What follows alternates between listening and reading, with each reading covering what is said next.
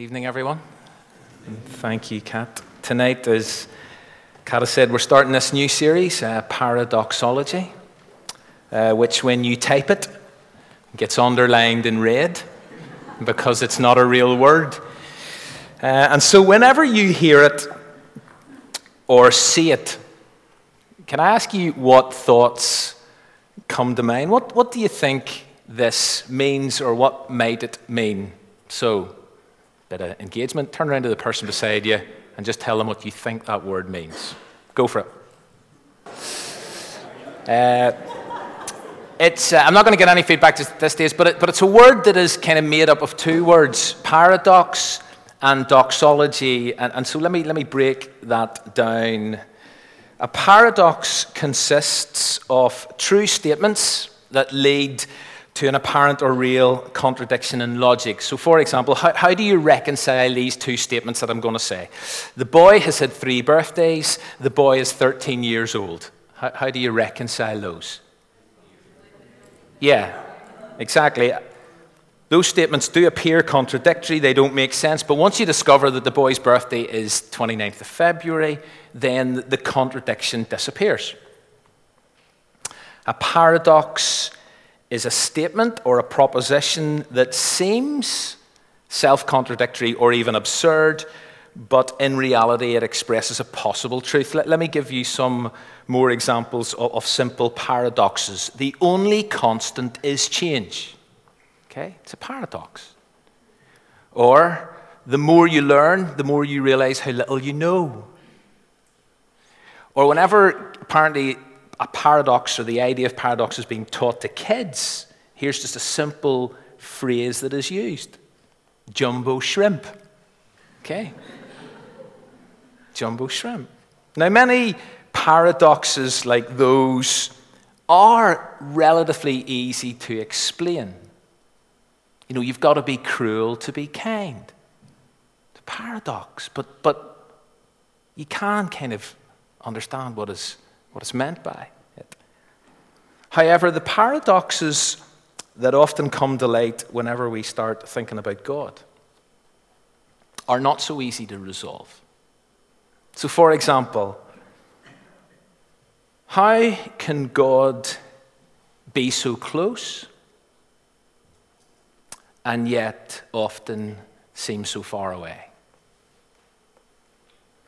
How can Jesus' death bring life?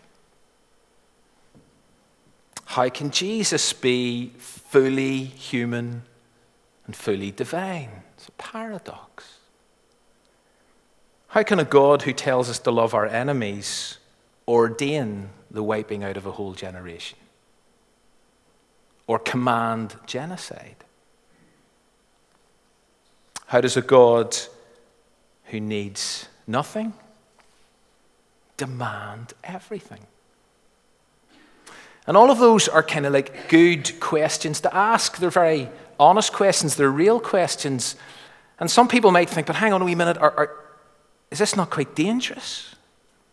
Are you not letting the side down by bringing these questions out into the open? These paradoxes? Does raising them not create in some people's minds doubt? Are you not in danger of kind of destabilizing people's faith by raising those kind of paradoxes? Maybe even destroying faith? Well, I don't think so. I actually reckon it's vital that we bring those questions into the open. It's okay to struggle with mystery. It's healthy to recognize the tensions. In fact, I believe it is the very paradoxes of Scripture that help us to discover so much more about the true nature and character of God.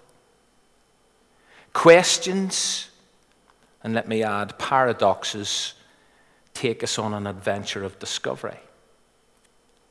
Let me give you another definition of paradox a situation, a person, or a thing that combines contradictory features or qualities. And, and so, my, my hope and prayer during and for this series is that by wrestling with many of the paradoxes concerning God, that actually by acknowledging them and grappling with them, rather than trying to push them away, that we will actually discover through doing this, through going on this journey, will actually discover a more vibrant faith that is deepened, that is brought to even greater life. And as a result, we will worship.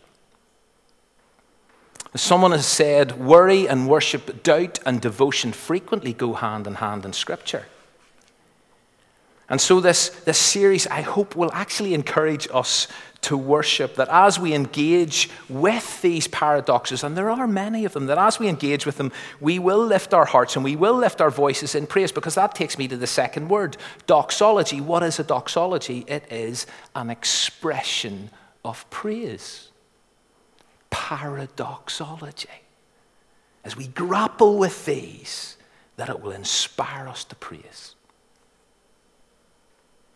I want to show you a, a, short clip to introduce this series further. Matt's going to switch us over uh, the screens because I want you to know where this idea came from because I didn't come up with this word. Uh, I'm not that clever, and I didn't come up with this kind of series uh, either. Uh, I, I came across it recently. So let's watch this video to kind of introduce it further and explain a little more. Thanks, guys. I've always struggled to understand God. As a child, I remember sitting on a shrunken plastic chair with my hand in the air and my toes hovering above the floor. Who made God, miss? Is God bigger than the universe? Why does God tell Abraham to kill his son? Will he tell me to hit my mate? If I do hit my mate, then isn't it really God's fault? Because he's in charge of the universe. Paradoxes, mysteries, conundrums, the Christian faith is full of them. My Sunday school teacher always had an answer. If we could understand God, then we would be God. God works in mysterious ways. Don't be awkward, get on with your colouring. One of the paradoxes of faith is that years of living the Christian life and studying the Bible do not give us immunity from those bothersome questions. The more I know, the more I know I don't know. So I still struggle with those same questions I had when I was six years old. Where is God? What is He really like? Does God really care? Sometimes I sit in a study surrounded by books, or in a church service surrounded by worshippers, or in a hospital surrounded by tragedy, and those questions still bother me. My Sunday school teacher's easy answers are no help at all. I need more than an easy answer, a handy proof text, or a trivial distraction. Our Bible heroes didn't archive their difficult questions or sweep them under the carpet. Moses asked, Where is God? David demanded, Why God? Habakkuk complained, Really God? Job debated, Does God really care? Paradoxes, mysteries, conundrums, all dared to be brought out into the open to God Himself. So, what I want to ask is, what if we've been going about this all wrong? What if we've settled for neatly packaged, simplistic answers instead of seeking out the deep and rich realities of our faith? What if it is actually in the difficult parts of the Bible that God is most clearly revealed? What if it is in and through our struggles and doubts that we learn the meaning of a true relationship with God? What if this ancient faith we call Christianity has survived so long, not in spite of, but precisely because of its apparent contradictions? What if Christianity was never meant to be simple?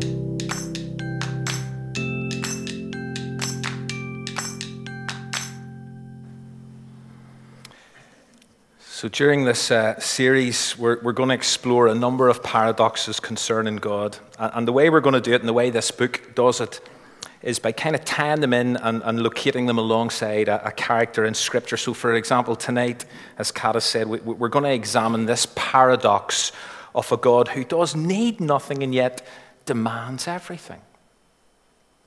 And we're going to use Abraham's story to confront this paradox. Let, let me read you some verses from uh, Psalm 50 to start. I, I have no need, says God, of a bull from your stall or of goats from your pens. For every animal of the forest is mine, and the cattle on a thousand hills. I know every bird in the mountains, and the insects in the fields are mine. If I were hungry, if I were hungry, I would not tell you, for the world is mine and all that is in it. You see, the Bible makes it really clear that God needs nothing from us. Paul, writing in the New Testament, or Paul explains in the New Testament in the book of Acts, God is not served by human hands as if he needed anything. Rather, he himself gives everyone life and breath and everything else. And the technical term that, that captures this idea is this, which, according to uh, J.I. Packer in, in his great book, Concise Theology, means that God has life in himself and draws unending energy from himself. Or, as people used to say, God is God all by himself. God is God all by himself. He needs nothing. And yet, he demands everything. So, why does a God who is all powerful, all sufficient, self sufficient, ask for, look for costly worship, sacrificial service. Why does God ask for that? And this impacts and affects kind of life on the ground in the everyday for many Christians. This isn't just about kind of trying to get our heads around this. Think for a moment about our brothers and sisters in the persecuted church who make daily choices and sacrifices in order to follow and worship God, where discipleship costs them nearly everything, who are often faced with decisions that threaten their very lives or those of their families and friends. Why does worshiping God, who needs nothing, cost so much to those who love Him? Why would God demand such outrageous commitment? But let's bring this closer to home, a bit up close and personal. What about the person maybe sitting here this evening who's been hurt? Or has been let down? Or has been betrayed? Or has been abused by someone else?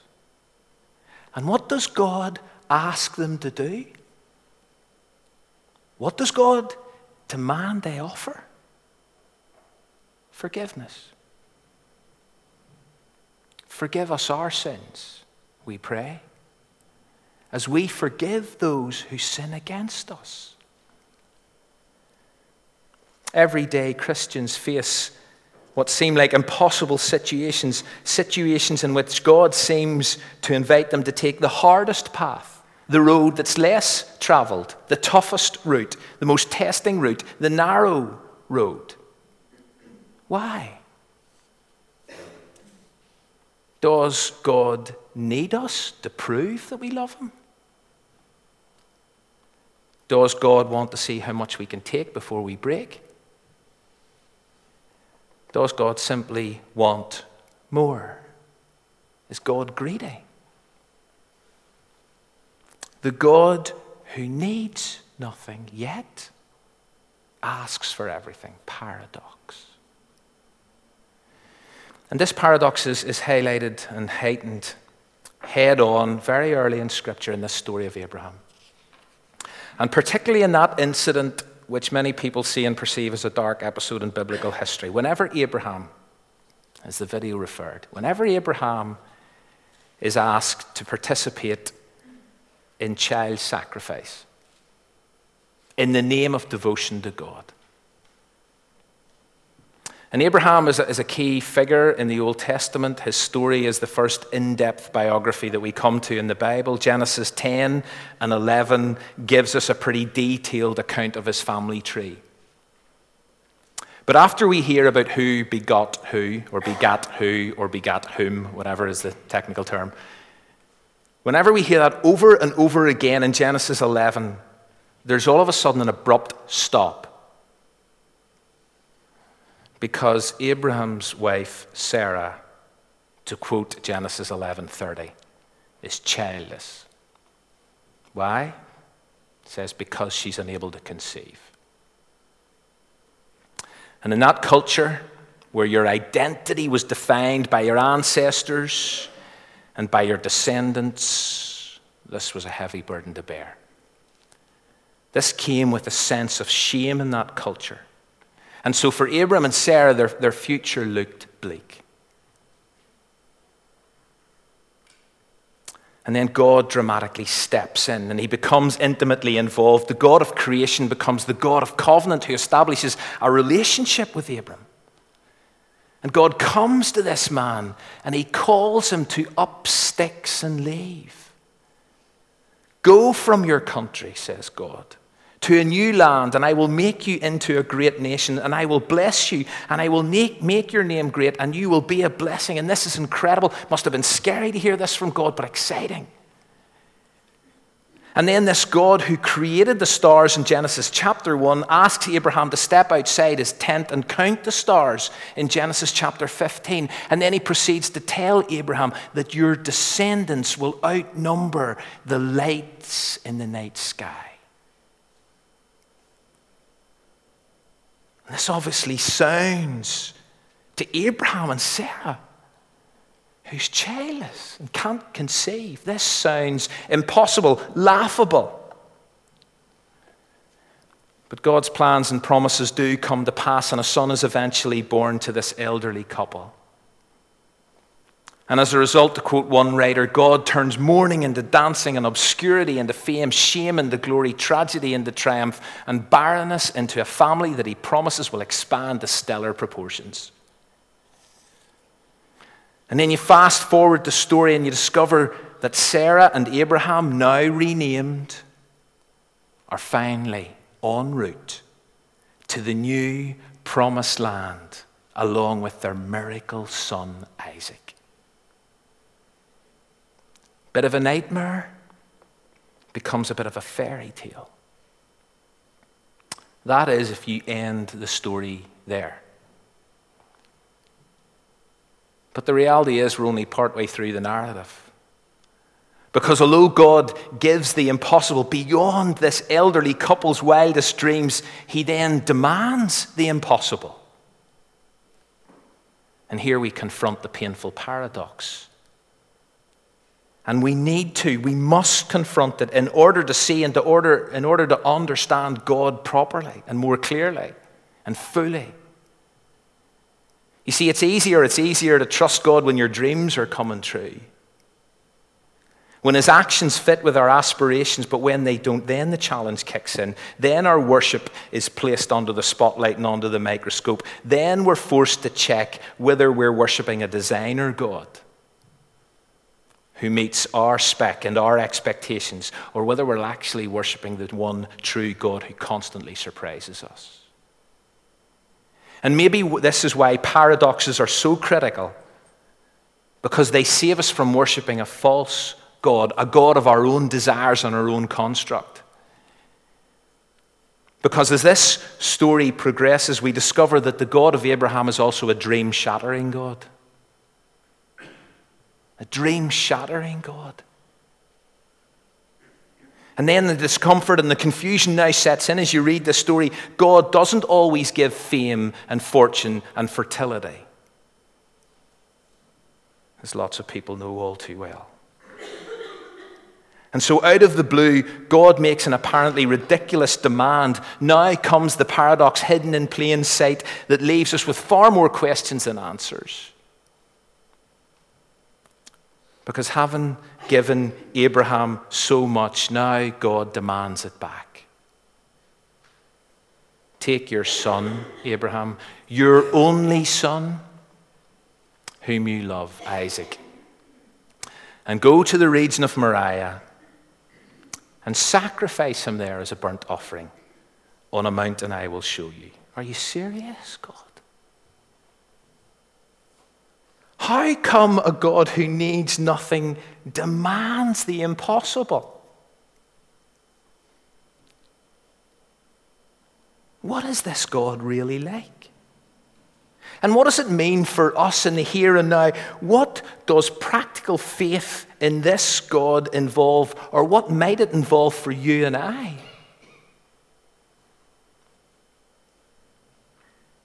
This command of God effectively conveys three death sentences. Innocent Isaac will be killed, but so will Abraham's aspirations, and so will Sarah's maternal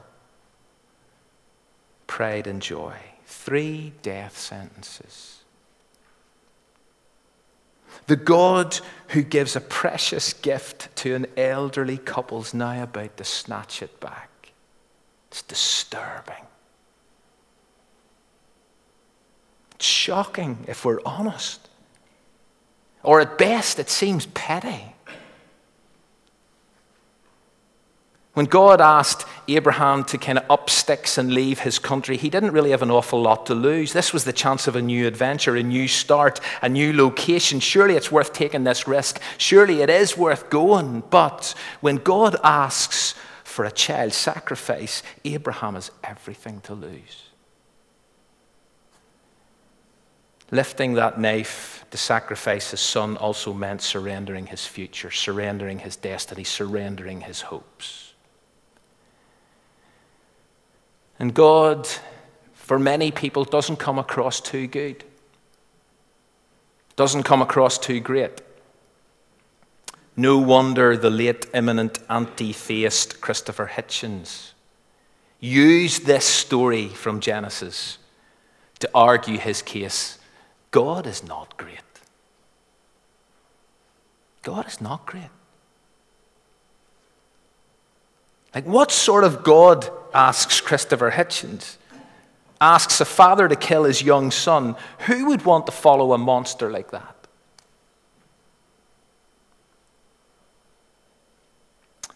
And then the contradictions flood into our minds, or at least they should. I, I, they do for me, thick and fast. Is the God who forbids murder really telling Abraham to kill his son? Really? Is the God that expressly forbids child sacrifice now demanding the blood of an innocent boy? Are all the promises that God gave to Abraham revoked? When God asks the impossible, what are the faithful to do? Is faith in God ultimately irrational? Now, as we consider those paradoxes, those mysteries. We need to acknowledge, and, and, and, this is where I need you to stick with me here, but we need to acknowledge as we wrestle with this and struggle with this and grapple with this, that Abraham's faith here is pivotal. Because in Romans 4, when Paul is writing about Abraham, he describes him as the father of faith. Plus, we're also told that Abraham, and here, here's this phrase that we know, he believed God and it was credited to him as righteousness. Now, we're not only told that by Paul in Romans chapter 4, we're actually told that in the star gazing incident in Genesis 15. So it was because, in a sense, of Abraham's faith that he was promised a son, and it was also because of his faith that he was prepared to go through with God's ridiculous demand. So, what kind of faith is Abraham a father of? Is it blind faith? Is it unquestionable faith? What sort of faith is this that Abraham is the father of? Many people have described faith as believing what you know isn't true. Isn't that what Richard Dawkins in The God Delusion says? He dismisses faith as the process of non thinking. But the Bible refutes this. Based on Abraham's story, Krish Kandiah says in his book that we can establish three things based on Abraham's story. We can establish three things about the nature of true faith. The first is this here, here are the three of them together. Faith, first of all, it's not a leap in the dark. The Bible is full of testimonials that present reasons for trusting God. The step of faith is, to a very large extent, an informed decision, which might sound like another paradox. But based on gathered evidence, based on previous experience, we, Abraham, moved forward, stepped out. Abraham had his eyes wide open when he decided to lead Isaac up Mount Moriah. He had gathered evidence that this God would fulfill his promises. He had already experienced the miracle of God's provision. Abraham had seen that God could bring dead things to life, like his wife's womb. He knew his future was safer, safer in God's hands. So, yes, although this was immensely challenging, this was not irrational on Abraham's part. To keep trusting in God was not, is not always some kind of leap in the dark or into the unknown.